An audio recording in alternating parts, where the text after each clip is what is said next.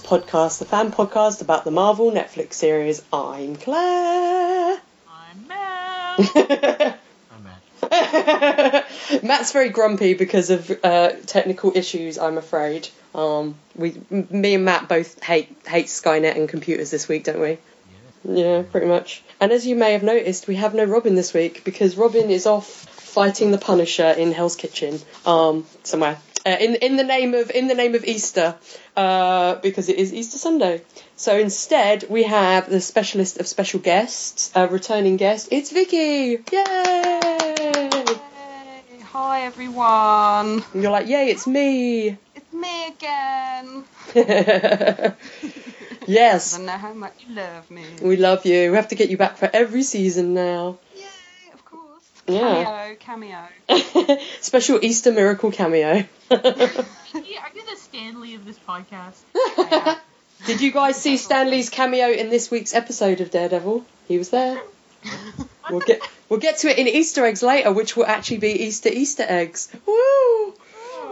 Uh, so I I should ask Vicky. You uh, well I should say you have seen all of season two of Daredevil. I know you have because you watched the finale with me the uh, last week. That's true. Yes. So you've seen the whole season, and did you enjoy it? I did, yeah. I, I think I prefer series one at the Mm, moment. Okay. that's because Opinion Vincent D'Onofrio, spoilers. really. So Yes, Vicky is I'm Vicky not- is the Wilson Fisk fan of the podcast. I'm I'm like Team Fisk all the way. So Yeah. yeah. but no, I really I really enjoyed it. I really I really really enjoyed this series. So, but yeah, it's, um, I have seen all of it. Ha ha ha ha. um, and with news this week, there, I don't think there really is any news. I don't remember seeing it because every all the news this week has been been about Batman versus Superman. So, um, which which uh, yeah, which we have discussed all the way through Daredevil season one because there was news on it. Um, yeah, I don't actually know what the Rotten Tomatoes score is, but apparently it's not good. So Okay, I will probably see it in a, in a week or so. Yes. The Super Mario's Brothers film now rates higher than Batman vs. Oh. Yeah. Wow. They gave it like 39 wow. or something, and Super Mario Brothers has got like um I think 45.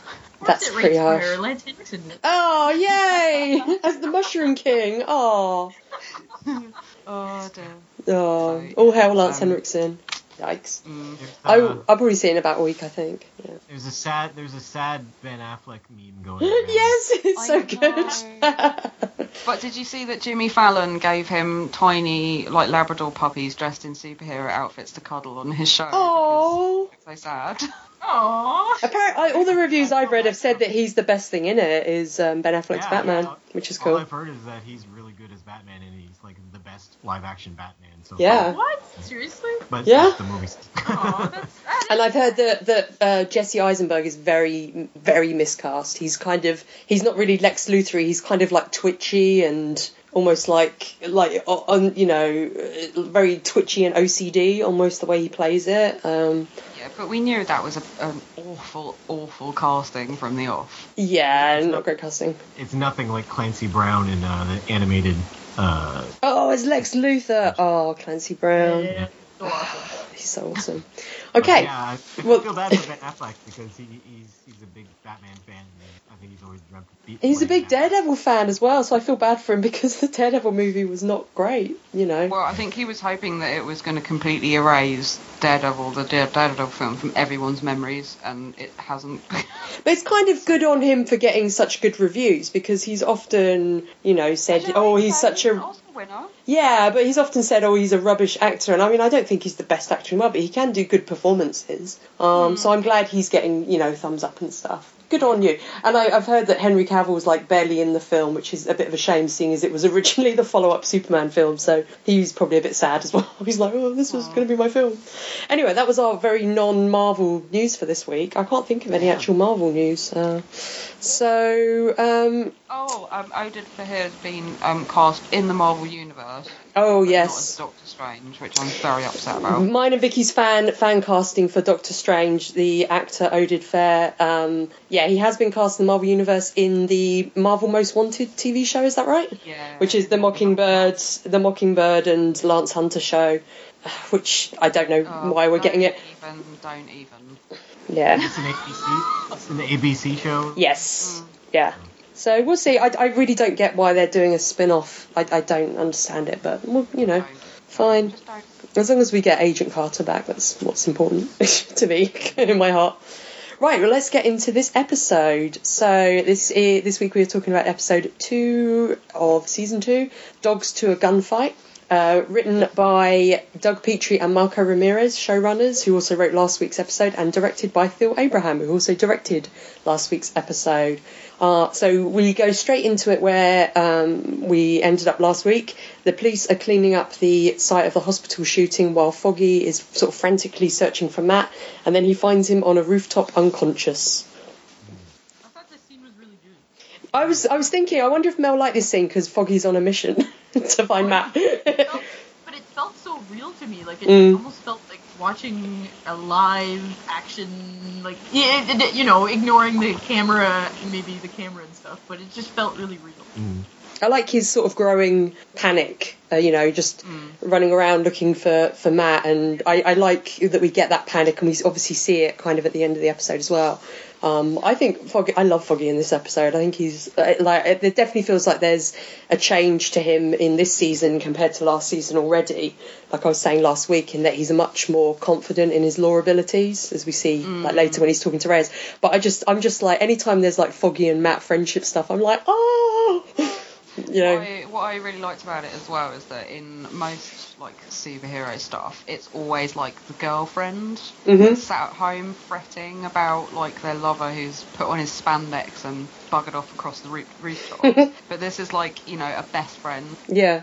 That is Oh, like, his you know, buddy. It's not just the girl, you know, the boyfriends and girlfriends that get concerned. It's like you know his lifelong friend, and I was like, oh, Foggy.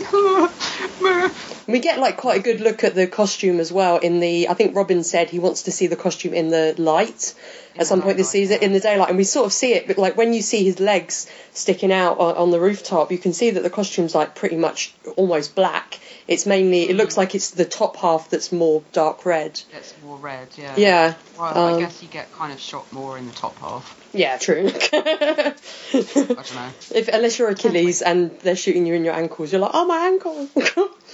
um, and then uh, one of the notes I had was obviously we see the the cracked helmet when Foggy takes the helmet off of him, which was shown showing up a lot in the um, the promotional images for season two. So there's pictures of like the Punisher holding this cracked helmet. Um, just like it appeared in the trailers a lot as well, so it's kind of cool that this is obviously going to be a big, big part of the story unfolding. Um, but just before we go into credits, it like when he takes the helmet off, Matt looks like he's almost going into a seizure. I remember when I was watching it, I was like, "Oh my god, what's happening?" Medic! I Yeah, I thought he was just shivering or something. I don't know. I don't know if he was shivering or like he just started shaking, and I, I honestly thought, is he having a seizure? Like, what's happening? Yeah, I was like, what kind of injury would that be where he's out all night, laying there, not able Vermin. to. Oh, yeah, yeah, he's Yeah. to the el- yeah. Well, yeah, I know, but he's he got he's been there all night, laying there. So what kind of injury is it where he's still alive but he was unable to move? Like I don't know. A concussion? Yes. Yeah, I was guessing it was a concussion. Like he was unconscious, Autistic but license. yeah. plot, plot convenience. Stop moving around that much. Well, and also, you don't know what kind of, given what time of year it was, it could have been actually really sort of just before dawn. Well, it's meant to be July. It's meant to be like the middle of the summer, and there's still the heat wave Yeah. going on. But So it could have been like an hour before dawn that he, like, crashed out on the rooftop. So he might Yeah. have only been there a couple of hours before Foggy found him. So, I don't know. Maybe I'm reading too much into this. well, the police are cleaning up the hospital already, so I, I didn't feel like it was that long after. No. Um, I don't know. So after the credits, uh, Matt wakes up in the apartment or in, in his apartment, and he argues with Foggy about putting the costume back on again. Now I want to know what Mel thought. Well, Matt and Mel, because this is like Foggy arguing with with with Matt again, like in the first season. So were you guys a bit like, oh, I don't want to see this, or This is like a complete rehash of the first time this kind of scene happened. Okay. And it just makes it makes me wonder how many times this scene is going to happen. hmm And also, I didn't, I didn't really like it when he was like, Do "You need, like, you need to go for a psych eval." I was like, "Really? Would you say that to your friend like that? Like, come on." I figured they would. Since they're both. Uh, didn't feel, it didn't feel very, uh, you know. It, did, it didn't, didn't feel very genuine. Mm. I thought there was some clumsy dialogue in this scene. It wasn't so much with that, but it was the bit where um, I think he says, "Oh, how's Karen?" He's like, "We've talked about this already. Don't you remember? This is happening and this and this." And I was like, "Okay, clumsy exposition." It was just a bit. mm. It I don't know. It sounded like like they were implying that he was having some sort of memory loss or something from his head injury. So Yeah. point, I could buy it a little Mhm. bit, but yeah, it was I don't know. It was it was a little bit awkward at times. Yeah, I agree. I like the weird um, angle that we get when Matt wakes up. It's kind of like at 90 degrees, so it's Yeah. like off kilter. I thought that was cool because it kind of. I was like, why is he stuck to the wall? He's developed spider powers. Damn it, Peter! You've been in my apartment again. or Quicksilver from Days of Future Past has run past and stuck him to the wall with masking tape or whatever he did in that film. I was like, there you go. haven't seen it. Uh, one of my notes is, and I actually mentioned this when Christine from Other Murdock Papers and I covered the trailer. I like that they've kept the scars as makeup on Matt from season one. So you see the scars that we saw him get in season one, particularly the scar from Nobu. You know, the one that was on his sort of abdomen, that really deep one. He's got that scar. Flaming ninja skull. The flaming ninja scar, exactly. But I like that because it shows um, consistency. It's not like in Supernatural where they'll get shot and stabbed, and then the next week they've got flawless waxed chests, you know, and it's like, oh, come on. Can you please not mention that show? I know, I'm sorry. Oh, the show that shouldn't exist. Such rage. I didn't really like that they had to show uh, Matt's body like that. I felt like it's kind of fan service.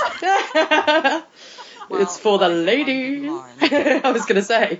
They knew that Vicky was watching, and they're like, here you go. Yeah, show me his butt for God's sake.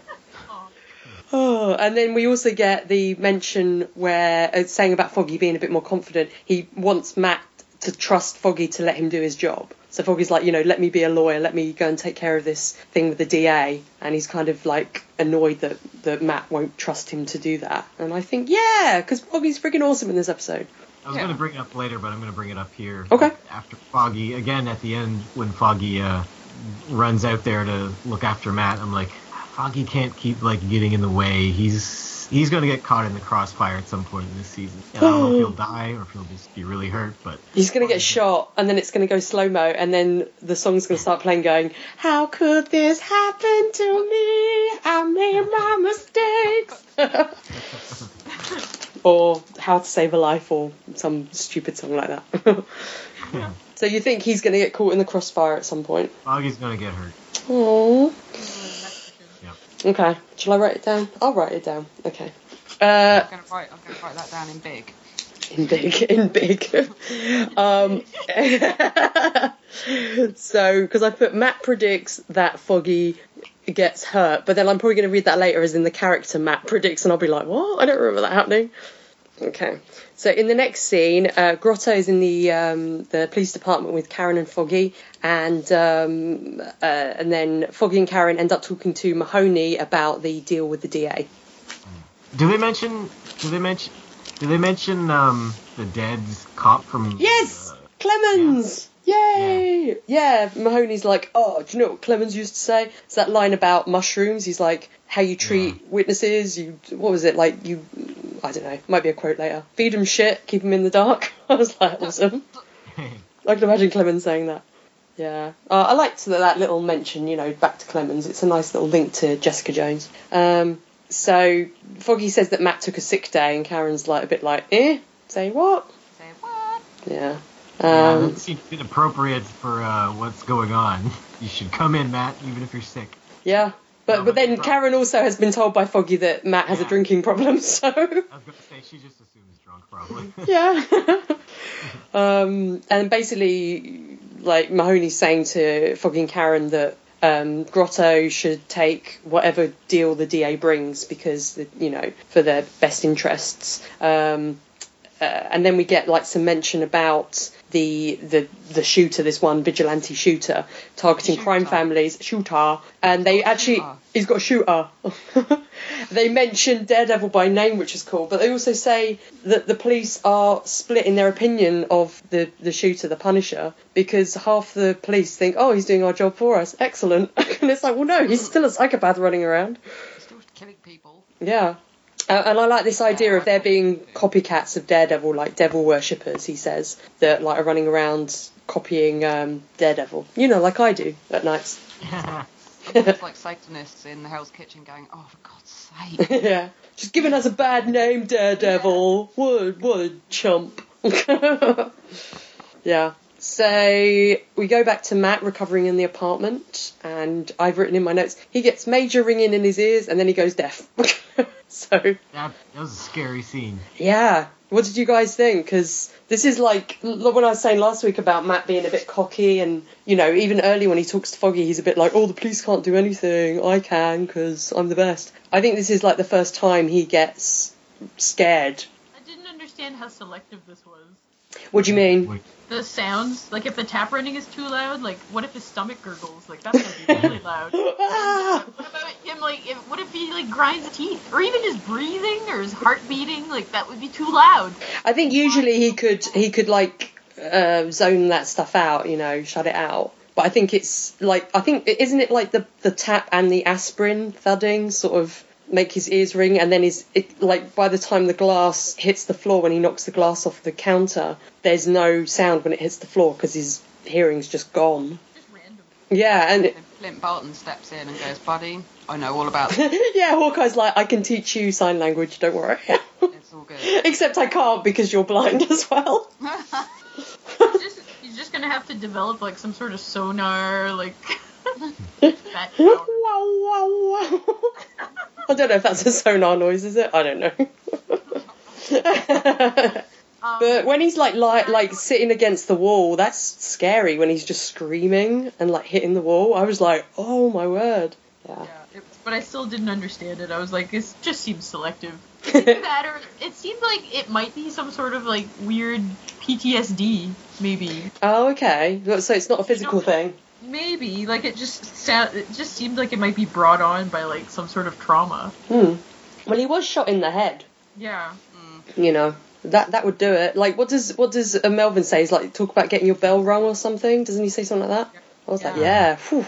But yeah, Um, it just like the broken glass did it quite like twice. Do you know what I mean? Like every time the glass broke, or when he heard glass break breaking sound, he went deaf. That's his that's his weakness in the future. Every time glass breaks, he throws someone through the window at Josie's, and he's like, "Oh man, I'm deaf."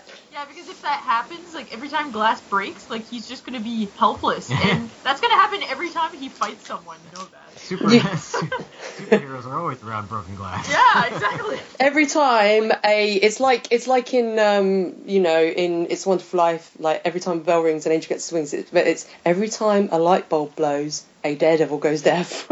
That's an old motto. Ancient proverb. it's an ancient proverb. Yeah, yeah, yeah. No, it's it, yeah. I, I I like this scene. It's I was like, oh, that's got to be scary. And I think it's it's something hard to play because obviously it with his his um he's got like the lack of vision, but he's aware of what's going on around him. So it must be hard to to play that because it's not like you're just playing someone who can't hear or see anything and isn't aware of his surroundings. He's got that awareness as well. I don't know. I think he he sells it in that scene, um, even though it's short. In the next scene, two uh, new characters, um, DA Samantha Reyes and Blake Tower, which I love that name, Blake Tower. That's Um, a good strong name. It's a, it's a good, strong name. Kudos to his parents. Um, they arrive at the uh, NYPD and they have a clash with Foggy and Karen. And I've got a question for Matt and Mel. Um, Samantha Reyes, did you recognise her? No, but I thought she looked like a baked sweet potato. oh, yummy. That's what I've just had for my lunch. Mm. No, Well, you guys have seen her before. I might tell you more in the Easter eggs. You've seen her before looking through your window at night. I, Ah. I have seen her before in my dinner plate. oh, now someone needs to Photoshop that, please. Listeners, please Photoshop that. And then have Matt, Matt and Foggy photoshopped as avocados next to her. Mm, delicious. Bowl of vegetables. um, I thought she was a bit mean that she won't shake hands with Karen and Foggy, though. I was like, uh, Yeah, I Lady. thought it was a bit like I don't know. I just thought she was quite unprofessional in that way. mm, It was like you know you're the DA, shake his hand. exactly. Knows Out to do to them though, so Mm. Maybe Mm. she just doesn't like the touching avocados. I don't know. Maybe- I'm allergic to avocados. She- She's racist against avocados. it's the old sweet potato avocado wars. Yes. it's like ninjas and pirates.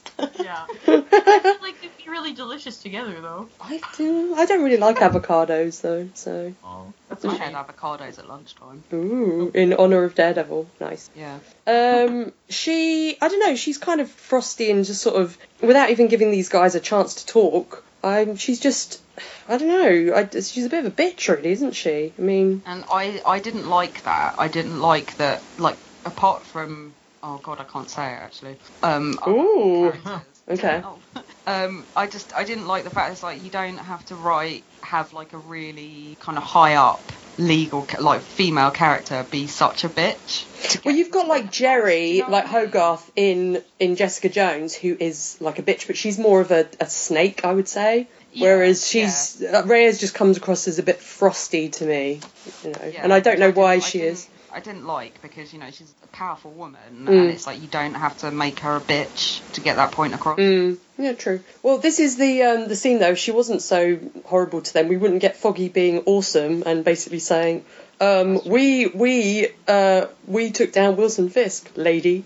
And and also with, with that bit, it was kind of like you know after Foggy says his little piece, hmm rather than just be like, mm, "I like you" because you know what you're talking about. She's just like, "Meh." yeah. and it's like you know, it's like you should appreciate that kind of um, like initiative and the fact that he knows his stuff, being in her position. She'd be like, "I like you, kid." Yeah, but you know, I like you, but I'm gonna break you, Mm. kind of thing. She didn't need to be like, eh, me, me, me, me, me. It was great though when he like phoned. He was on the phone and she's just like, "Put down the phone. Put down the phone." He's like, "Spell it." Oh yeah, it was great. I like Karen smiling in behind them. Yeah. oh, so Go good. foggy, go foggy. And also following on from like the heat wave from last week, we've got like the fan blasting in the police station because it was distracting me because it was like making Reyes's hair like wave like a Medusa. She was So having, she was having a Bonnie Tyler moment. she was. She's an 80s music video. Yeah. Oh. Turn around. that would be amazing. Oh. So, uh, in the next scene, Grotto um, is offered a deal by Reyes, um, but he, in return, he has to wear a wire. And this is when uh, Blake Tower, I just like saying his name, um, Blake tells um, them all about the the man that is now codenamed the Punisher. Yeah. And we see the morgue reports regarding the Irish, and they've shot, been all shot about a billion times, and it just made me think of what you were saying, Matt, in terms of don't stand in front of the window when the guy's shooting through the window. They probably got pelted with glass shards too, in addition to bullets. yeah, yeah. I'm amazed they didn't have like more wounds because it's like they're just like, oh, I you know. I know. They should have just been like puddles of mush. Oh, and we um we get two other uh, guesses at the the name of the Punisher by Foggy, which is Killdozer or Dumbass with a gun. Killdozer, I like. Killdozer, that's a good one. That's like a try too hard name. Yeah. it's like a Kilgrave name, like Corpse Yeah. Murder or whatever he was called, like Claire said. Um, so in the next scene, we get our first kind of, I guess, real extended look at the Punisher himself, uh, where he enters a shop that sells guns and gold. guns and gold. Love that sign. Guns and gold. It's, yeah, there's like signs for guns and gold everywhere. Because first of all, I was like, is it is it like just a pawn shop? But then the signs everywhere saying guns and gold. So I was like, well, I guess it's just it's a guns and gold shop, okay. Um, and uh, I like the detail that Frank um, Castle, which is the Punisher, I'm going to call him the, the Punisher, has an Anthora cup as well. Like um, they tend to use a lot in the series, which I have one at home. And I was thinking they must all go to the same coffee shop because it was incredibly difficult when I was in New York to find one of those cups. I had to Google like a coffee house that still did them. But I like that it's a nice little New York detail. Yeah. So, what did you think of this scene? Because it's our first pr- kind of proper look at him, and particularly I want to know from Vicky because I know you're not a big fan of this actor. Um, it's just, it's not. I mean, he really. I have to say, with each episode of this series, he really grew on me as not necessarily as the actor, but as the character. I think he did a really good job as Mm. Frank. Um, but I think I only kind of got into that after the kind of fourth and fifth episode. Mhm. So at this point, I was still kind of like, Ugh, but I don't know. I, I, I, I thoroughly enjoyed him by the end of the series, um, and I thought this was a really cool scene because it's like you know, yes, he's got some sort of personal vendetta, but he also has his morals. hmm So there is sort of you know a little bit of humanity left in him. At Yeah. This point, I mean, obviously you find out later in the series that actually there's a lot more to him um, than meets the eye. Mm. This uh, but this scene was just kind of like, yeah, okay, so he's he's a killing machine, but he does actually have his own kind of code of conduct, which I kind of liked. Yeah, not kids. Mm. Yeah. Oh, we see later. Well, we, It's they always do that to like bad guys when they want to make them uh, relatable. They're always like, "Oh yeah, he hates pedophiles." By the way, like they did that with Dexter. Like the very first episode of Dexter, Yeah. they were like, "Oh yeah." Oh, did they? By the way, he really hates pedophiles. Yeah. Like hates them with a passion. So it's okay to like him. Yeah. he's a cuddly killer. Oh. Yeah, but it's like the Punisher's not really a villain, is he? he's a, and uh, he's more of an anti-hero. He's more like a He's just Deadpool. kind of like a yeah, but without the the humour and the stupidness. He's like a he's like a Han Solo. Han Solo's like a flat out murderer. Yeah, you know. exactly. So it's kind of like, but yeah, I did, I did kind of like that. It made him, it made him a bit more intriguing. I Mm. think. Yeah, it's, it's the way for to introduce to people who don't know the character that hey, he's not all bad. Mm. Yeah, exactly, exactly. And if like you guys hadn't had to marathon all the Punisher movies recently, like I don't know if uh, like Mel, if you would have known that much about his origin in terms of like his family being killed. So No, This- wouldn't have known it. yeah, this would have been like a good way of of kind of getting a hint at it in that. Well, we still don't know about his family. But Yeah. Uh, I like another thing I like in this this scene as well is um, they get the mention of the um, the mayor's boyfriend, but it's like a really offhanded remark, which I kind of like. It's not like, look, a, we're mentioning a gay character, you know, that you get in a lot of shows. I, I kind of like that. Is he actually gay? yeah, who's the mayor? I don't know, but this is like fictional New York, so I don't even know if it's the real mayor of New York at the moment. The mayor, is the character actually gay though? Uh, what do you mean? In of, Did he Character mean of the that mayor. for real? Like, did the mayor? Did he mean that for real? Is the mayor actually? I guess so. I, I, was he trying to insult him? Yeah, because I. I don't know. You could him. I don't know, but I was like, I, I don't know, I kind of liked it that it wasn't a big, I don't know, it was a big thing. I just assumed that, oh yeah, the character's gay. Okay, cool. Oh. Well, I it's, thought it's maybe- good that you're that progressive, but I am progressive. you lot are not. You're just bigoted, you Canadians. Reality that everyone hates everyone. By the way, I will say, um, just to Matt and Mel as well, um, my my mother and my sister and um, my sister's mother-in-law earlier were all very impressed when I showed them a photo of your current prime minister. We were all kind of a bit like, oh, he's so handsome. Did you show the one, did you show the one where he's shirtless with his hand? His um, yeah, of course. Wait, what other photo? I was like, look, we have David Cameron, they have this. I saw a recent photo where uh, Trudeau was like, uh, I don't know what to do. It looked like a yoga pose where he was like just like standing up on a desk with just his knuckles and he had his feet straight out. I was like, oh, Why? What was he doing on a desk He doing doing like that? a if you look like that, I would totally do that and show off. Come on, I'd be like, look, look how fit I am. Look how bendy I am. Yeah, look, look, ladies and gentlemen. bendy. uh, so. pose. I'm looking for stuff. I was looking for sexy. Sexy photos of the Canadian Prime Minister. Listeners, if you have not seen the Canadian Prime Minister, just look him up. He's a very handsome man. Boom, chicka, wow, wow. Kind of looks a bit like Matt Bomer, I think. Um, so in the next scene, we're back at Nelson and Murdock, and Karen and Foggy are discussing the financial issues of the firm, and they kind of uh, a bit about the Punisher as well. I mean, this is where we sort of get hints that Karen thinks that maybe she deserves punishment, which we obviously know why she might think that, but Foggy doesn't. I forgot. Mel actually remembered. Yay, Mel! For once, I remembered. Oh, rest in peace, Wesley, James Wesley. Yeah. yeah. So she's um kind of I, like. actually, I, I needed one of those previously on Daredevils. You should have watched the one before the first episode, although I didn't watch it because it was really long. It was about six Yeah, minutes, I I think. started to. I Yeah. started to, and this is going on and on. I'm, I think I'm good. Oh, you're like, I know all this stuff, whatever. If I don't, Mel will know. um, so Karen's obviously feeling bad about this, I guess. So she goes to visit Matt We get that shot uh, at the start where Matt's sitting against the wall, um, and then he hears Karen knocking at the door, and we get that look of relief over his face when he like clicks his fingers and can hear them. So I like the way that was played. Um, but yeah, this is when uh, so Karen goes to Matt's, and they're going to discuss the basically the meeting with the DA and also the Punisher. Yeah, I was like, if this hearing's gonna come back, then why'd they even have this? And then I was glad to see it leave again later.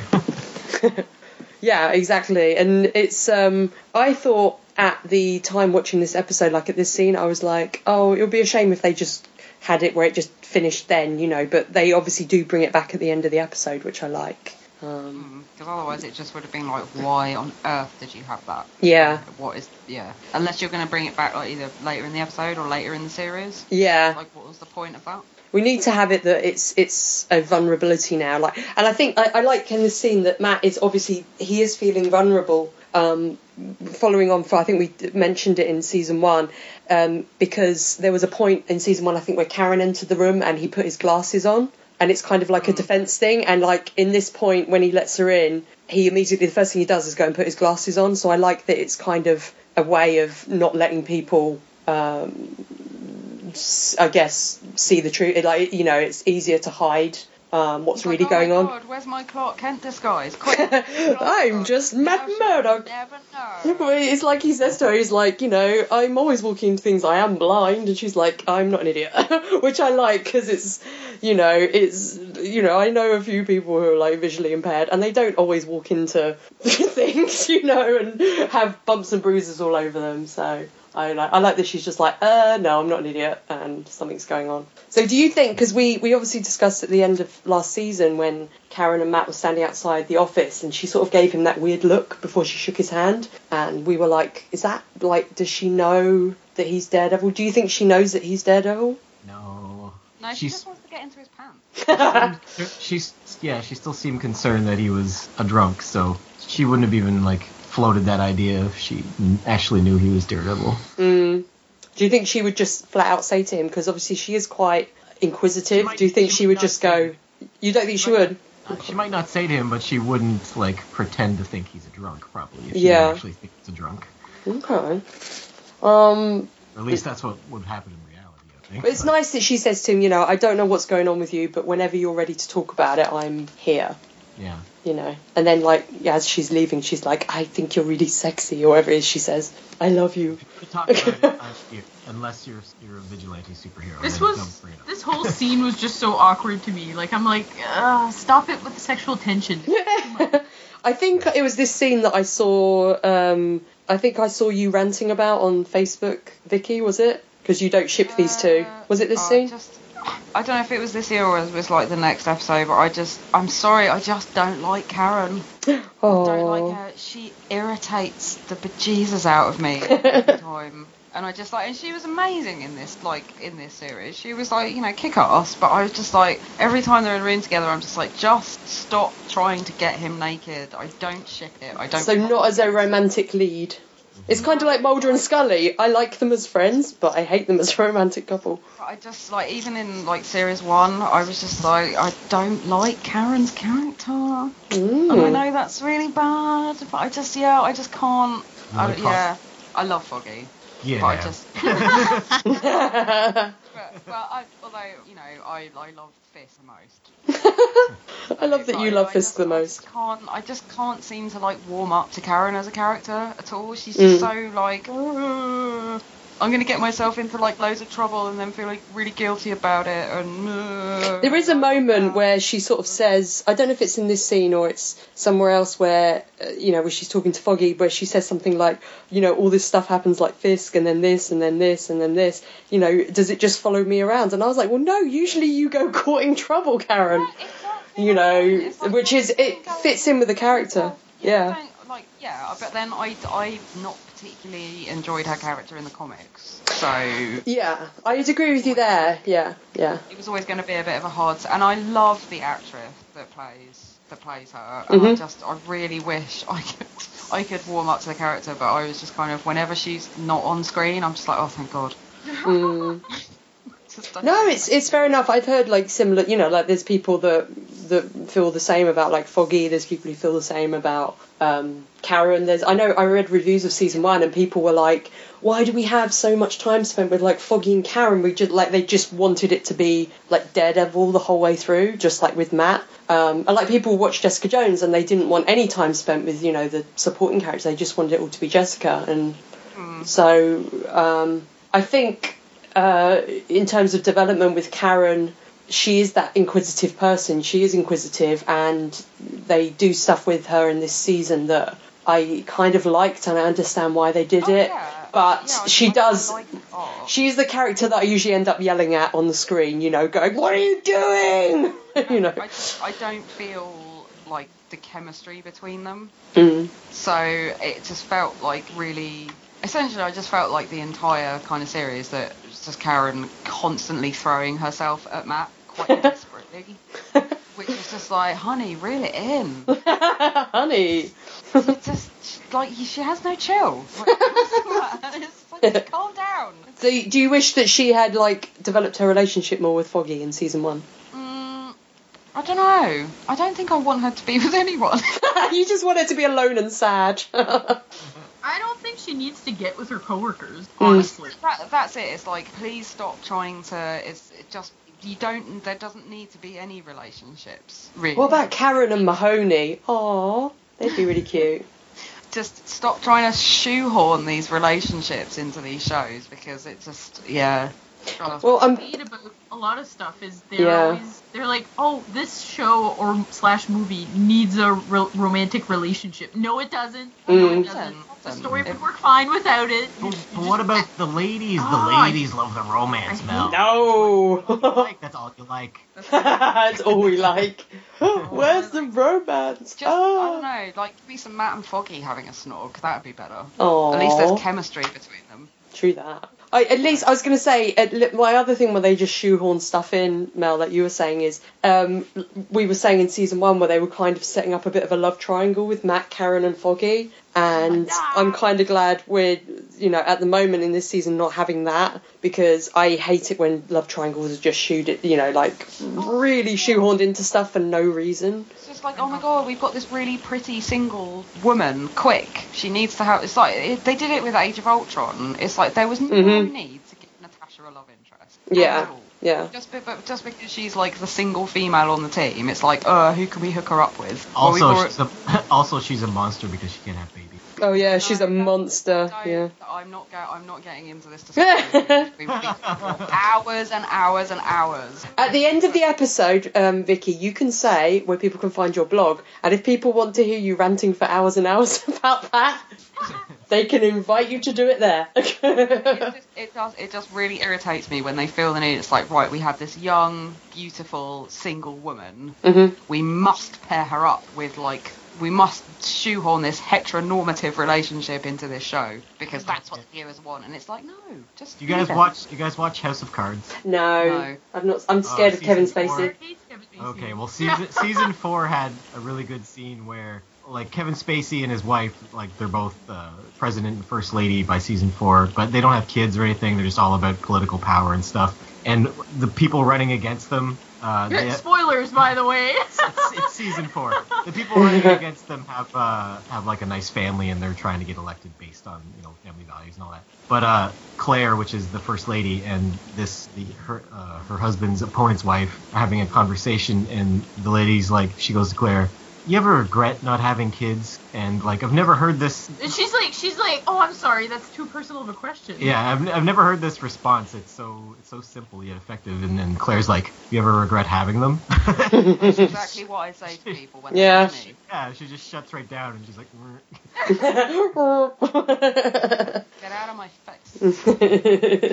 yeah. No, it's I just yeah. So that's that's my feelings on Karen. I'm sorry. Well, that's fair enough. No, I like I like Kieran. I mean, um, Karen is is the character that I get I think the most irritated with and and generally yell because she does stuff. I do with um with Matt as well because Matt often you know is a bit too sure of himself and I'm like Matt what are you doing but Karen constantly gets herself into trouble and I remember there was an interview with Deborah Ann Woll where she was saying about about season 1 that very near the start. I think she was talking to one of the producers or the writers of the show, and she's and um, Deborah uh, said something about Karen, like, "Oh, Karen finds trouble," and then uh, the other woman said, "Oh no, Karen is trouble," and it's kind of that's what it is. Like, you know, she she courts trouble, and we And sort of get. her- I just want her to tie her hair up just once.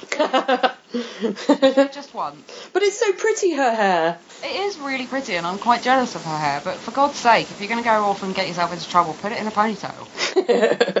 That's when you know, like, shit's getting serious. Yeah, exactly.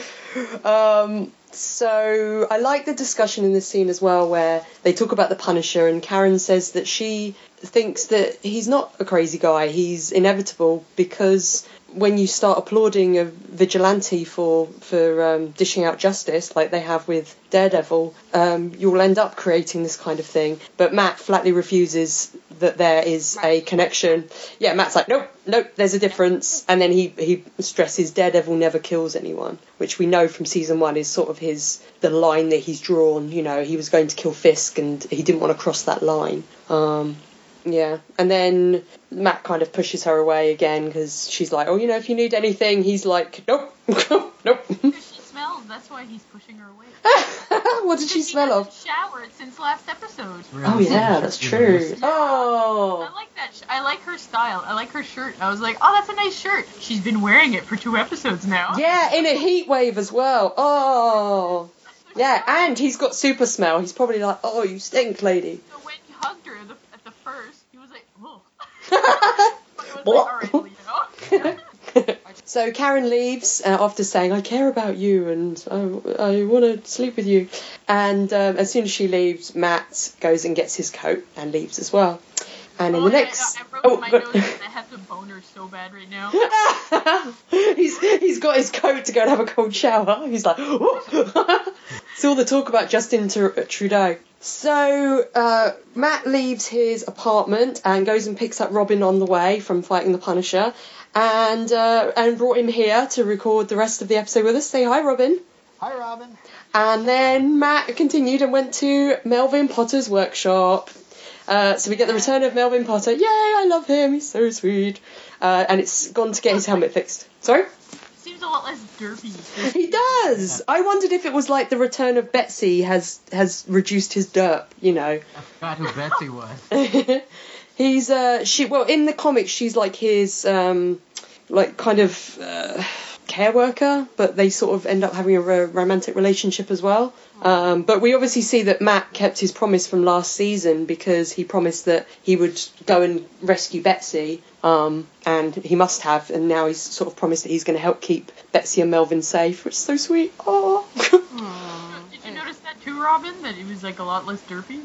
Um, Derp, derp. I, I, I'm actually looking up in the medical journal right now, just trying to figure out what derpy is. Uh, what are the symptoms? I, uh, it's like, I don't know. I seem to remember he was just. I don't know. How do I describe that? Okay, Dump okay. down. Well, last time we saw, I know, I know what you're saying. I'm kidding. Uh, the la- Last time he seemed a bit more on the spectrum, I would say, putting it that way. Well, he was he was scared of the kingpin. He was scared of what the kingpin would do to Betsy. Um, and this point, he's like the kingpin's gone. Daredevil's like the, his his his buddy, and uh, but you know he's also very protective of, of Betsy. so I think it's just he was less scared, but I think that, I think that personality is still there. Uh, and he promised Betsy he wouldn't do any more illegal stuff. Um, he wants to. Matt wants him to fix the helmet, but he says he's going to have to make a new one, which makes sense because if he had just gone, yeah, I can totally fix it, I would have been a bit annoyed because I would have been like, structurally, it would not be the same. So obviously he's going to have to make a new one. So he's just going to fix the uh, the crack in the helmet instead. Um, Release the kraken. That's- and uh, and then Matt What? just kidding. Just kidding. um That's all and drop a pun. yeah, and that was it. Pun released. Um, Happy Easter.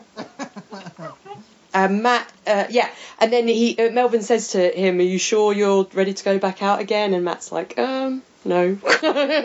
he doesn't look ready, and he's like, "Yeah, do I do I look ready? No." Um, but this is Matt Murdock, and he's he's going to. So in the next scene, we're back at the Irish bar where the police are obviously still checking up on it, and Matt uh, arrives there in his in his hoodie, ninja style, above the door, which is hilarious, doing his Spider-Man impression. Um, and he's gone there to investigate, and he follows a trail of blood and sound to the Punisher's apartment. Bum, bum, bum. Uh, This is very Wolverine. Yeah, this made me think like, why don't Yeah. he track things like a dog more often? he seems to rely. Yeah, we don't like see him use his smell sense of smell that often, like we said um, last week, and I like that it's him using it. Um, you know, and like when when the the blood trail runs out because the guy's cleaning the um, the pavement, he sort of uh, switches over to listening to the sound of the radios. But I've got a question, guys. There's th- so you know, like when he's in the bar and he feels the bullet hole in the wall, and then he looks kind of under the pipe. Were those teeth embedded in the pipe? Because I was like, ah. Oh, Ooh. rib, something, some sort of bones. Uh-huh. Some sort of human. Oh, it's gross. remains. That actually grossed me out. I just really wanted, I just really wanted it. So when he was sniffing everything on the ground, I just really wanted him to start acting like a dog and just, He kind of did. He kept yeah. but cocking then- his head to the but, side. but then when he got to the hose, I kind of wanted. You wanted him to pee against the, the lamppost? I honestly thought he. Look, he's not Fox Mulder. He doesn't stick strange stuff in his mouth. This was very burlesque, though, Claire. This was very sticking his finger right in blood and then bringing it up to his face. Yeah, but Mulder would would would stick that then in his mouth because he's like a toddler. It's what toddlers do. Um, You might as well be kidnapped though if you're going that close to were you guys happy to see? I told you last week the return of Juice the Devil Dog. He's in the episode. So the Punisher must have taken Juice the Devil Dog with him when uh, when he left. He re- rescued him from the Irish. So he belonged. So he belongs I to the was- I Punisher then. Well, Matt, Matt is going to take him the from the. Punisher. You see, you just didn't see that in the end of this episode. Matt sneaks the Oh, dog. He's still with the Punisher. As Well, no, uh, well, I can't tell you really, but it's in the next he's the- episode. the- Matt sneaks him out and he gets him a costume and he becomes Juice the Devil Dog. Well, right now he's Duke the Punny Dog. And I love Oh, this dog. when, it, when when he was like walking around sniffing stuff and like biting at the hose, I was like, he, he had a backpack on, and I was like, what's he eating in there? It's obviously dog treats though. it's in case he gets hungry. um, nom, nom, nom, nom. Oh. So um, we see uh, one of the Dogs of Hell guys uh, bringing a truck to the garage, to which is going to be broken down for parts, and they get attacked by the Punisher. Yeah. This reminded me of Spider, uh, Amazing Spider-Man. You know, where there's the bit with Stan Lee's in the uh, library, and he's got headphones on, and there's the big fight going on behind him, and he can't hear any of it. That's what it reminded me of. This is kind of brutal, though. I mean, there's no context to where they got this truck from. They just open the door, pull a body out. There's blood all over the place. It's like, okay, these guys are pretty horrible, horrible people. Yeah, and um, I love the shot of um, when the Punisher is approaching that last guy because his face is just splattered with blood and he looks like batshit crazy, and I love it. That, That like sell, sells it to me. Sells it to me. It's so I do. good. I do love. I, I I do love gratuitous violence. I have to say. in life and in fiction. Yeah, we, we didn't get to see him taking out the, the gang. Yeah, well, we, we yeah we didn't get to see it. I think for that joke, and maybe they wanted to save some of these stunt stuff for I don't know later on. It was kind of fun seeing the guy with the headphones on, and his blood just splatters next to him. Yeah, and it, even when he's like rinsing out the car, there's the truck. There's just like like the water's just coming out almost like blood, you know, Yeah. because there's so much blood. Um, yeah, I liked it, and then and another day at work. yeah. Uh, He didn't even really react that much to the guy like landing beside him, and I was like, why didn't he react? And then he turned around, and it's because he only had one eye. He didn't actually see that happen. Yeah, that's right. yeah, I like that he just had the one eye. It's like, oh, he's just doing his job, trying to wash out the blood and listen to his rock or whatever he was listening to. Um, so, so Matt is still in the the Punisher's apartment with all the ammo in the world um, and homemade grenades and everything. And then he overhears Reyes on the radio, um, and they're sending uh, Grotto in, or Mr. Groat as they they uh, call him. So we find out his name's Mr. Groat. Yeah, it was like Jimmy or I forgot. What his first name? Yeah, yeah. I don't think they say it in this episode. I don't think they do. One of the two episodes. I, I did trivia. Oh, they give him a fake name in the last episode, Stephen. No, it wasn't that. They the the the DA actually called him by his first name at one point. I forget, or it was uh, Tower, Blake Tower called him by his name. I don't know. One of them. Okay. Uh, I can't. I, okay. I know what his name is. I don't remember hearing it in the episode. Um, but uh, I don't know. So in the next scene, it's doing the they're getting preparing the sting operation, and Foggy and Karen are talking to Grotto. They're trying to talk him into it, and he's not pleased because he's wearing what he says the biggest wire in the world, even though he's wearing a really dapper shirt. I know, I noticed. It's a very good shirt, I have to say. I thought and he then was. tucks it in. Like, are, you want to make it more suspicious? Like that bulge will definitely be sticking out if you don't let your clothes hang loose. You know? Yeah, That- I'm sorry, I- I but follow that, that that, wire was that wire was unnecessarily huge. Like I don't it's just- understand. Yeah, I don't understand how wires work. You would think, what's the yeah. First thing that happens if you go to meet some sort of criminal is you get patted down. Exactly. I was. That's what I shouted at the telly. I was like, really? But I like it's such a crime cliche almost, you know, that it's it's like one of those things that you Totally gonna- you, you just get. So I kind of liked it, but I was like, well, yeah. And I, I'm guessing the only reason the DA let put the wire on him is because he's not going to need the wire at all. Because the whole thing is he's not there to to get information from this guy Brass. It's he's there as bait for the Punisher. So maybe that's the only reason they were like, oh yeah, we're totally going to put a wire on you. Um,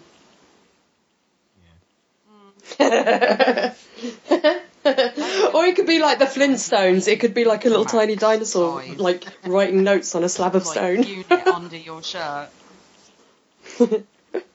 Um, and we also, I like the mention we get that all the corrupt cops pretty much went away when Fisk did, so we're just left with the good cops. Although I don't think that's entirely true. I think there's probably still corrupt cops. Um, exactly.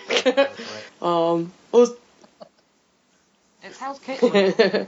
she's Yeah. she's frosty. Um, Reyes is an ass. Stay She not frosty. be corrupt, uh, and also we get the feeling that Grotto has never seen the Great Pumpkin, Charlie Brown.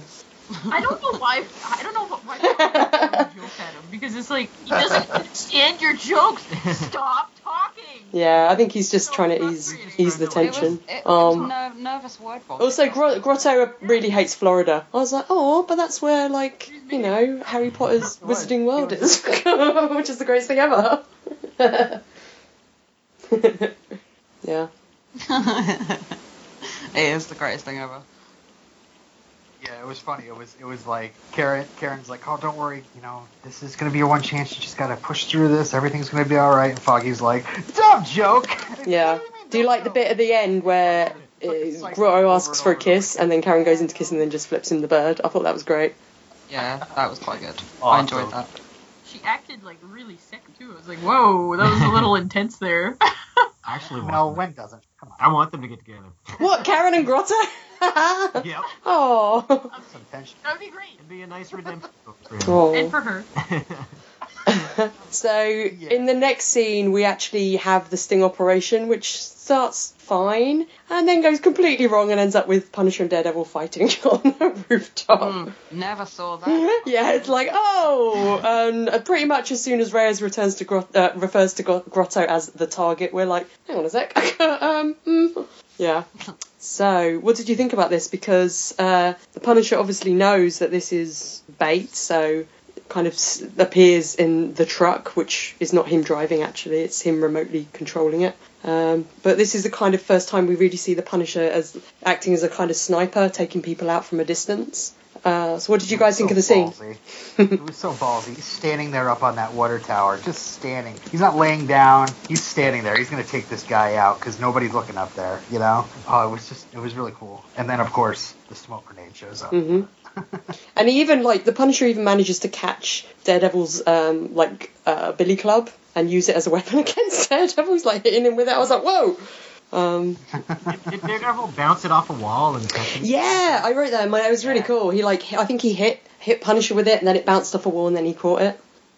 Uh, I didn't like how Foggy was like, Karen, no, don't go out there. Wait, Daredevil's out there. I gotta go. Out there. yeah, as soon as they're like, oh, they're gone, he's like, runs off. That's when I was like, Foggy is going to get caught in the crossfire at some point this season. Or I was gonna be like, oh my god, he's gonna be like Matt. and the whole secret's gonna be out. Or he's gonna shout Matt, he's gonna leap in slow motion in front of Matt, he's gonna get shot, and then it's gonna smash cut to I'm so tired of being here and it's Foggy's funeral. Oh no. uh, I think, I, I think Foggy's totally gonna have to end up telling Karen like in the next episode or two. I think Yeah. I think something's gonna have to come out. They can't keep this charade going. mm. If he runs out there and he goes, Matt, he can be like, Matt Foley, who lives in the van down by the river. or he can go, Matt Humphrey is my favourite podcaster. Just thought I'd tell you all that. Yay! That would be cool. um, Well, they really called you out in this episode. so we see in this in this bit as well, Punisher totally gets shot in the shoulder. Um, so he's obviously injured, and that's why they kind of have a bit of a a, a stare off. Uh, no, no pun intended. Um, but like with uh, Daredevil and the Punisher kind of staring at each other, and it's only really because Matt's uh, senses go all wonky again and his ears start ringing that the Punisher, we believe, gets the the the upper hand because of what? Because of the glass, because he's he's got an allergy to glass. That's what us deaf people have. How do you think I lost my hearing? I was surrounded by windows on three sides, and I was like, ah, I can't hear. Ah, Ah, so much glass. Hmm? it's what? You're gonna have to stop shot in the head, Claire. Oh no! I could be like uh, Russell Crowe in that terrible, terrible sci-fi movie. Oh, what's it called? It's like Russell Crowe as Russell. Russell Crowe. I think it's Russell Crowe versus um, Virtuosity. Virtuo. No, is it Virtuosity? Where he's like a computer program and he fit. Yeah, with Denzel and he feeds off of glass. Glass is what heals him, and he's made of like blue mush. So ridiculous. Yeah, yeah, it's a thing that exists. Don't go see it because it's terrible. That was, the- that was the first movie I ever saw Russell Crowe in. It was before Gladiator. Oh man, first movie I ever saw him in was Romper Stomper, and he was amazing. I've never Um, so at the very last shot, we see Foggy with the SWAT team looking down at the blood stain, sadly, being like, oh, Matt, oh. So what? So are we to take that uh, Daredevil went deaf again and then got punched in the face and dragged off? Or he got the upper hand of the Punisher. Like we don't know who beat who, but one of them presumably dragged the other one off. Yeah, the blood was smeared or whatever. wasn't it? Yeah, yeah, like a trail. So yet another Daredevil episode where we could just assume that Daredevil got murdered at the end of it. oh it's just dear. it's it's going to be a constant thing. Every episode of season two is going to seem like Yeah, Matt got murdered. both episodes end the same way with a fight between them, and then you then you don't. Well, know. every episode for the rest of the season ends with Matt getting shot or stabbed or something, and then um, Carl from South Park pops up and goes, "Oh my God, they killed Maddie!" And it's like the end of every episode, and then he comes back at the start of the next episode. Foggy pops up. You bastard. yeah. So that was episode two, guys. Now, are you ready, Matt, Mel, Robin, and Vicky, for some actual Easter Easter eggs? Yay! It's quite a few actually this week. Okay, so uh, these again these are from Den of Geek, and one of the ones they pointed out was um, it's Daredevil season two, episode two, and Daredevil losing his powers temporarily, kind of his enhanced senses, is similar to what they did in Superman two and Spider Man two. So it's a two thing maybe, sort of. Uh, I asked you guys earlier if you recognised DA Samantha Reyes, and you weren't sure, except for Mel recognised her from her dinner plate because Mel was a crazy cannibal. Um, I recognized her because I looked her up on IMDb and I was like, you're not allowed to look up IMDb, Robin. Not allowed. I wanted to know what her name was and what else she had been in. Well, she- I saw that she was in another show. She also appeared in the final episode of Jessica Jones, guys. Yeah. So she's gone. She's gone up against uh, our friend Hogarth in Jessica Jones, which is pretty cool. You can imagine a, a, a- a showdown of Ice Queenness between the two of them. So she played the same character there. Mm-hmm. Yeah. So so uh, so Reyes was in in that one episode in Jessica Jones. Yay, Monica Reyes. Samantha. Just kidding. Monica's sister. Uh, and the character Blake Tower we meet in this episode as well first appeared in Daredevil 124. He was created by Marv Wolfman and Bob Brown and was a um, sort of friendly associate of Daredevil's. Uh, that's all I'll tell you for now. Um, obviously, they could do something different with him in this season. Winkety wink wink. Uh, um, yeah, it was a very big wink. Um, we got a little Stan Lee cameo because again we saw his photo on the wall in the precinct as Commissioner Stan Lee. So it's like, oh yay, Stan Lee. Um, Foggy mentions that the Punisher's name could be Killdozer. Killdozer is actually a minor Marvel armored character, as well as the name of a band. Oh my god, Marvel and your weird characters. uh, at one point, Melvin Potter picks up a circular blade, which is his trademark weapon uh, in the comics when he goes under the name the Gladiator. And uh, one of Also the a Punisher. Uh, yeah, uh, indeed. One of uh, the Punisher's crates has 007 stenciled on it. Um, Den of Geek said, Is this because he, like 007, has a license to kill? Well, Got a license to kill. You. Sorry, go and in Melvin Potter's workshop, same as last season, we see the Stiltman costume, which has had some additional work done to it.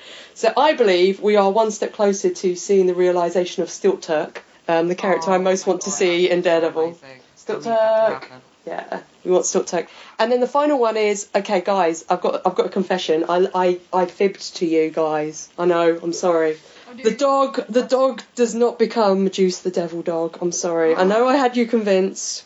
But Matt actually pointed out earlier the Punisher is saved and sees the Punisher's dog, and in the comics, the Punisher has a dog called Max, and that is Max. Oh, it's not, So we can now call him Max. it's not the punny dog. No, he's not Punny the Punny Dog. Is he just just Max? He's not Max the vigilante. As far as I know, he's just Max.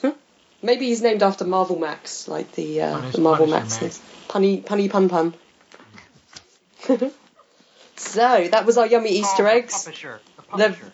the pup, God, the publisher, the pup, pup. Oh dear. Uh, okay. How are your How are your yummy Easter Easter eggs? Are you full of the Easter spirit now? Full of the joys of Zombie Jesus Day. Yay! Yay! And just like just like uh, Jesus, Matt Murdock also rose from the dead in this episode. Yeah, but you know what? I've said it to everyone. It's like if zombie films were a thing back in like Jesus times, I would have double tapped him as soon as he came out of that cave. Because yes. seriously, Removing the head or destroying the brain. yeah, Pop those bullets in his teeth. That's just no, that's it's not happening. Double tap and take his head Get off. me starting on Last Dragon again. Last dragon. Right now it is time for some quotes because we have quite a bit of feedback this week, which is awesome. So special guest Victoria, you can go first. Um, I just enjoyed all of Foggy's like sassy takedown of the DA. So I am putting all of that as my favourite quote. Wow. That was like, mm-hmm. Yeah, you were. Rue would approve. Oh, Mama Roo would have been so proud. okay. Uh, Matt. I have a quote. I Oh, have a quote. Mel. First for Matt. Okay, uh, scene when Foggy's trying to get into apartment. I have that one. Your kid locked you out? Yeah. You some kind of idiot? Yeah. Oh. That was my only quote. Oh. I didn't have that many for this for this one. Oh. Do you want to do it again? No. Okay, you can you can act it out. Okay, like set the scene, set the scene. Come on. The idiot. I'll be the guy in the apartment. Your kid locked you out? Sorry, Matt. That's so sad. Aww. Sad Matt meme. Aww. Uh, Robin. Uh, actually, I hear my kids coming, so I'll probably have to sign out. But I will say my quote is. That's Max. It's Max. And Best um, character. And, and I'm sorry, I'll probably just no. I think maybe not. Okay, I'll, I'll, I'll wait. We'll see what happens. Okay. Uh, I have um, I have a quote which is um, the great badass Foggy, which is to put it in layman terms, cut the shit, lady. You're dealing with us. I might have fist pumped. Yeah. There's another one from the same scene, which is we had enough expertise to handle Wilson Fisk. Yeah. Also Yeah, another fist pump. uh, any other quotes, guys? He's not gonna apologize. no need to apologize. Maybe I had one more. Uh, uh, uh, I can't. I don't think I have any more. Yeah. All right, I do, I do have to go. it's All crying. right. Do you want to give us your score, Robin? Eight out of ten crying children. All right. I'll Skype on and mute me. Okay. Cheers. Okay, Bye. Bye. Feedback. Uh, let me have a look. Uh, we have an awesome email that I want you to read, Mel. evil laugh, evil laugh. Okay. Maniacal laugh. maniacal laugh. Um, okay, so first of all, we have an email from Heidi. Uh, Vicky or Matt, would you like to read this one? I can read it if you like. Once I've smoked my cigarette. I'm smoking my cigarette as as I read. I'm Your jazz cigar. Oh, Mm. why is that? oh dear. Hang on. Uh, I'm putting it in Skype. Oh, Okay. is it not going? Oh, it's not working. I'll put it in Facebook. Hang on. Okay. Facebook chat. It's from Heidi. There you go. Ah, okay. Here we go. Hey guys! I really loved that opening with Daredevil chasing the robbers, but not seeing him until the end. The bad guys with all the machine guns was very comic booky. I loved it. Lots of Foggy in this one. I'm sure Mel is thrilled. I like I like that Foggy is taking some initiative on his own though. I didn't think this was a stellar episode, but I'm anxious to keep going. I bet the ne- in the next one Matt is dead and Foggy dons the suit in his place. Next time, Heidi. Would you guys? Do you guys want to see that? Yes. Sure, why not? That would be pretty awesome. Uh, he has donned the uh, Daredevil suit in the comics before. Oh my god. okay, so next email we have is from new email contributor Sedna. Uh, I will just say, Sedna, um, I had to remove one line from your email, I'm afraid, just because it was spoilery for next week's episode. Um, but I'm I've sent the rest over to you, Mel. Enjoy. Alright. Hi, I'm Sedna, and I'm hopelessly in love with Matt Murdock. I didn't realize this was, uh, you know, uh, one of those uh, addiction meetings. Uh, okay, well, welcome to the. Welcome, Sedna. I've uh, I've just finished my second watch of season two. The sheer heart wrenching emotional trauma wasn't quite as painful this time around, but this fucking superhero show has taken over my life, and I need help. Help me, please. I just need to unload. All right. Okay, we'll help. Uh, I love your podcast. I'd love to contribute feedback and witty insight, but really, I'm one of life's lurkers and prefer to seek out others' opinions and theories from those such as yourselves and the wonderful Christine from the other Murdock papers. Yay. And days at Tumblr gifts and shotgun gallons of fanfic. Don't judge me. we, we, we, we don't judge here. No. We only judge Foggy. We don't. Or, we judge Foggy and his life choices, and we judge. And Karen. We judge Karen as well. Never Yeah. mind. We judge everybody. we judge Uh, everyone. I just can't get into the comics. I grew up on Viz, Deadline, and Love and Rockets, which ruined any appreciation I might have had for anything Marvelous. Maybe it's just as well, because I do have a real life to get on with as well. Not doing too well with that at the moment. Oh. okay. But I do have some thoughts on episode 2. Heartbreaking scene when Matt gets sensory overload, temporary deafness. Would would like to ask the American North American, I'm guessing. Oh, uh, oh, North American host. There's been talk of Charlie's accent slipping throughout the season, and I'm interested to see if they notice this. I can't bring myself to believe he's nothing less than perfect myself. I what do you guys haven't- think?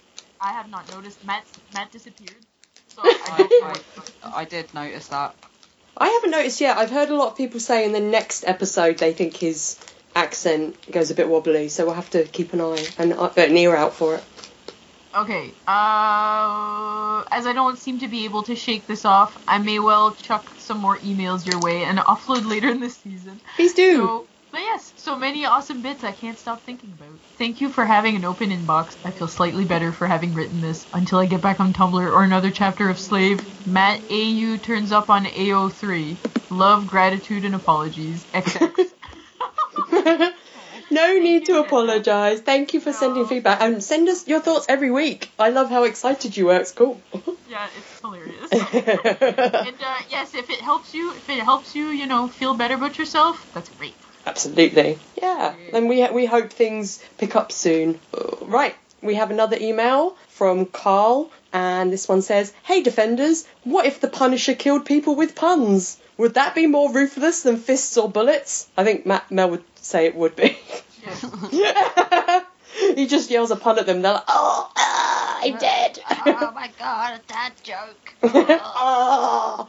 It's like, oh, so does that mean that the only person who can defeat the Punisher is like Fozzie Bear? yes. Ooh. Oh man. The entirety of the Muppets. versus the Punisher. Yes. They're So that'd be so awesome. Fuzzy, their fuzziness. Oh. Oh. So happy to have your podcast as a companion to the show. You always help to make sense of it all. Keep fighting the good fight. You are podcast's finest. Carl. Thanks, Carl. Aw, making us blush. Aw.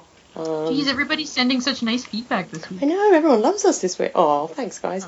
We've got um two. Well, we should have said uh, Heidi's email was for last week, Heidi. You're a week behind, but we Oh, forgive you, no. Heidi. We love you.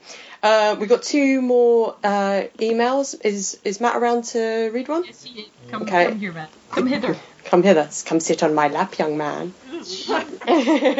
this one is from Nutty. Sorry I didn't send in feedback for Bang. Uh, I got to see the episode before you recorded, but I was in Niagara Falls all weekend. Just want to say it was awesome. I'm sure you guys went over all the improved things and how things are shaping up. Uh, the cliff the cliffhanger eh, cliffhanger end is a little weak when we have a whole season coming. Matt's not dying. He died at the end of this episode. Yeah. Every week. Next one, next one, and the next one. and the defender's coming up. yep. Uh, as for dogs, another great episode. Foggy is really coming into his own here. I feel for him so much, and I can see the pain on his face as he tries to take care of Matt. I think Foggy may get my Character of the Season award, and it's only a few shows in. also, talk about courage. Going into the biker's den and not backing down when you could see how much danger he was in and how very scared he was. Agreed. I really, I really like this incarnation of Frank Castle. He feels right to me. We don't have his backstory yet, but he just feels right. Karen is also a badass bitch. She's taking care of bin- business, Business. business, Fitness. Fitness. and, and all I want to tell her is to run away. Still, she's awesome. We get Melvin again, yay! And Matt's senses are messing up on him, so of course he thinks it's a good idea to go out and fight crime. hmm When I finished this episode, I predicted some Super Bros action in the next. Let's find out, shall we? What- what Super Mario Bros? They turn up. Boop, boop, boop. I don't know. Uh, I don't know. Super Bros. Do you mean like Matt and Foggy, or do you mean like Daredevil versus Punisher? Daredevil versus Punisher. I think. Matt versus Foggy. Oh. Ooh. Um, we have one more email from Bennett. Uh, which says, Defenders, I am so happy to be back with you guys. I hope you love the season. I have so far. I'm currently about halfway through. Sorry, but for some reason I wasn't as into the Jessica Jones series, but I'm back for DD, one of Marvel's best creations. Uh, high five to Bennett. Uh, I am pleased to report that Foggy Nelson is awesome, but that isn't a spoiler, so enjoy him. I think he's a bit better than season one. Uh, for your information, the Punisher and Elektra are as well. Opinion spoilers. Also, as you watch Matt Murdock and Karen Page interact, I kept thinking of the movie Stardust. Stardust is a graphic novel movie in which Charlie Cox is the hero and interacts with a young, thin, pretty, long, blonde haired Claire Danes, much like Karen Page's character in our show. That's all I've got to say for now. See ya, Bennett. Thanks, Bennett. He was in Stardust? Yeah, he was the main guy. He was Tristan. Yeah. I remember. Yes. Where his face, but I don't know who he was. there was like I remember when we were talking about the time, we're like, oh, he's really dorky at the start, and then by the end, you're like, oh, he's super hot in that film because he's sort of like you know. And at the start, as uh, no, at the end as well, he um, beats uh, Henry Cavill in a sword sword fight. So he it's Daredevil beating Superman. So I was happy to see that. Yeah, yeah. But yeah, I haven't seen that in ages. Yeah, same. Cool. Thank you for all the feedback, guys. We appreciate it, and we love you sending your thoughts. Um, so next, we should say, what is your score for this episode, Vicky? Um, well, seeing as I am back on a Daredevil podcast, I'm going to mark it. Oh, you know what's coming. Um, I'm gonna- oh no, I do. I'm going to mark this episode a six. Charlie Cox's bums out of ten. Did we get to see his bum much in this episode? No, remember. you don't get to see it much in the whole series, and I'm very disappointed because this Aw. new suit does not show off its global glory. we need a new a new costume for him. Uh, Matt. Uh, I liked this episode. I didn't. Why do you want to give it a six? Because I don't think it's one of the strongest ones of the series. Oh, you're grading I guess you're based able on what to you've seen later. Yeah. Um, well, I liked it a lot. Uh, I couldn't find much wrong with it, so I will give it a nine out of ten. Nice. Helen Keller dev- Devils. Miracle worker devils. Yeah. Mel. Uh, yeah, I also couldn't find that much wrong with it. There was like a couple of awkward lines of dialogue, and just the whole Karen Matt thing was super awkward. But Mm, I agree. I was fine. I was fine with it. So I'm gonna give it a nine out of ten. Guns and gold, bought and sold. it's gonna be your new business. I'm gonna I'm gonna have a commercial. You're going to corner that market in uh, New Brunswick. um, yeah, I really like this episode. I I agree with Mel in that there was I think there was a few awkward lines, and I thought some of the stuff with Matt and Karen, I don't know, you just came off a bit awkward, but I think it's meant to be awkward in the scene. Um, I love Foggy in this episode. I think he's a complete badass. We don't really get any any uh, action until the end of it. Um, obviously with Daredevil and the Punisher. Uh, I like the return of Melvin. Um, so I'm, I'm going to give it, I think, a solid 8 out of 10 um, appearances of Juice the Devil Dog, Aw. aka Max. So I would tell you what that gives it the average of, but I don't know the maths, so I won't. Uh, I will leave that for Robin for next week. So, um, but it's about, I would say, an average of about 8, I think. Seven, seven and a half, eight. So, Victoria, where can people find you? And by the way, thank you for coming on as a guest again on the podcast. Oh, You're always, more than a welcome. Pleasure. Always a pleasure. where can people track you down if they want to hear you ranting about stuff? And also reading some awesome articles about like geekery and um, and stuff. well, you can find me at geeksyndicate.co.uk, and you can find me on Twitter at at Fanny Von Fabulous, and that's fabulous spelt with just a US at the end. Um, and Tumblr, which is Fish Custard and Clint Barton. Yay. Yay! Awesome. And sometimes at conventions in the UK as well. Oh yes, and sometimes at conventions you, I can be found wearing a ridiculous amount of Spanx and um, needing to pee a lot. Yeah, all the Spanx. um, cool. So thanks, Vicky. And Matt and Mel, have you been up to anything this week you would like to plug? Uh, not this week, but we're always on uh, Hooplecast, which is a Deadwood podcast. Yeah. Are you going to be recording today? No, every two weeks. Oh, okay, cool. Next week. Cool, cool. Um, and you may be able to find me and Mel on something in the future. Meaning you will. But yeah, keep your keep your ears ears open for news on that. Okay, so Nose next to the ground. and your nose to the ground, almost almost like a dog, one would say. Hmm. Hmm. Like a juice the devil dog. Hmm. so next week we have uh, episode three, which is called New York's Finest. What do you think that is about? Bagels. Yep, the Cops finest take over the bagels. Yep, the cops take over the city. Is it like, uh, and they eat lots of bagels? Yes. Okay. No, they, they, they just eat all they like eat all, all the restaurants out. Like nothing is left in the city. New York's Wow. finest, finest New York's restaurants, finest dining. finest dining. It's they're all out of food. It's riots everywhere. The cops are you know all to blame, but they're still New York's finest. So I mean you can't really blame them. They're just hungry. It's a hard job. They're just really hungry. It's a tough job. You got to sustain yourself. They decide to build a, a giant. Uh, they they change Staten Island into a giant donut factory to keep the cops in donuts so they can carry on working. Yes. I like it. Well, I don't know. I mean, have you guys been watching ahead? Because you've got it pretty much exact. Uh, I won't say. I will say I am very excited for next week's episode. Is what I will say. All It's a good episode. If I had my bell, I would ding it now to do a little wink, but I don't. So, ding ding. There you go. ding. All right. Well, Vicky, you get to take us out with an Excelsior or a quote from the episode of your choice, or whatever you want, really. So, Um, yeah. I'm gonna say Excelsior! Bye. Bye, Bye. everyone. Thank you for listening. You can comment and send feedback to us by emailing defenderspod at gmail.com. You can find us on Facebook at facebook.com forward slash defenders podcast or on Twitter at defenderspod. Defenders Podcast is created under a Creative Commons Attribution, Non Commercial, No Derivatives 3.0 Unported International License. That means you can share it, you can send it to your friends, you just can't make any money off of it. You can't change it, and you have to link back to us and our site. Excelsior!